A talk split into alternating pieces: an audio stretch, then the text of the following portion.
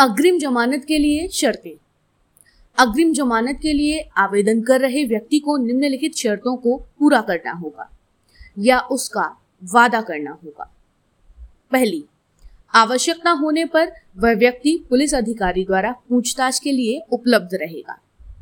दूसरी, वह व्यक्ति प्रत्यक्ष रूप से या अप्रत्यक्ष रूप से किसी ऐसे व्यक्ति को जिसे इस मामले के तथ्यों की जानकारी है, उसे अदालत में या किसी पुलिस अधिकारी के समक्ष प्रकट करने से ना रोकेगा, ना धमकी देगा या डराएगा, ना ही कोई वादा करेगा।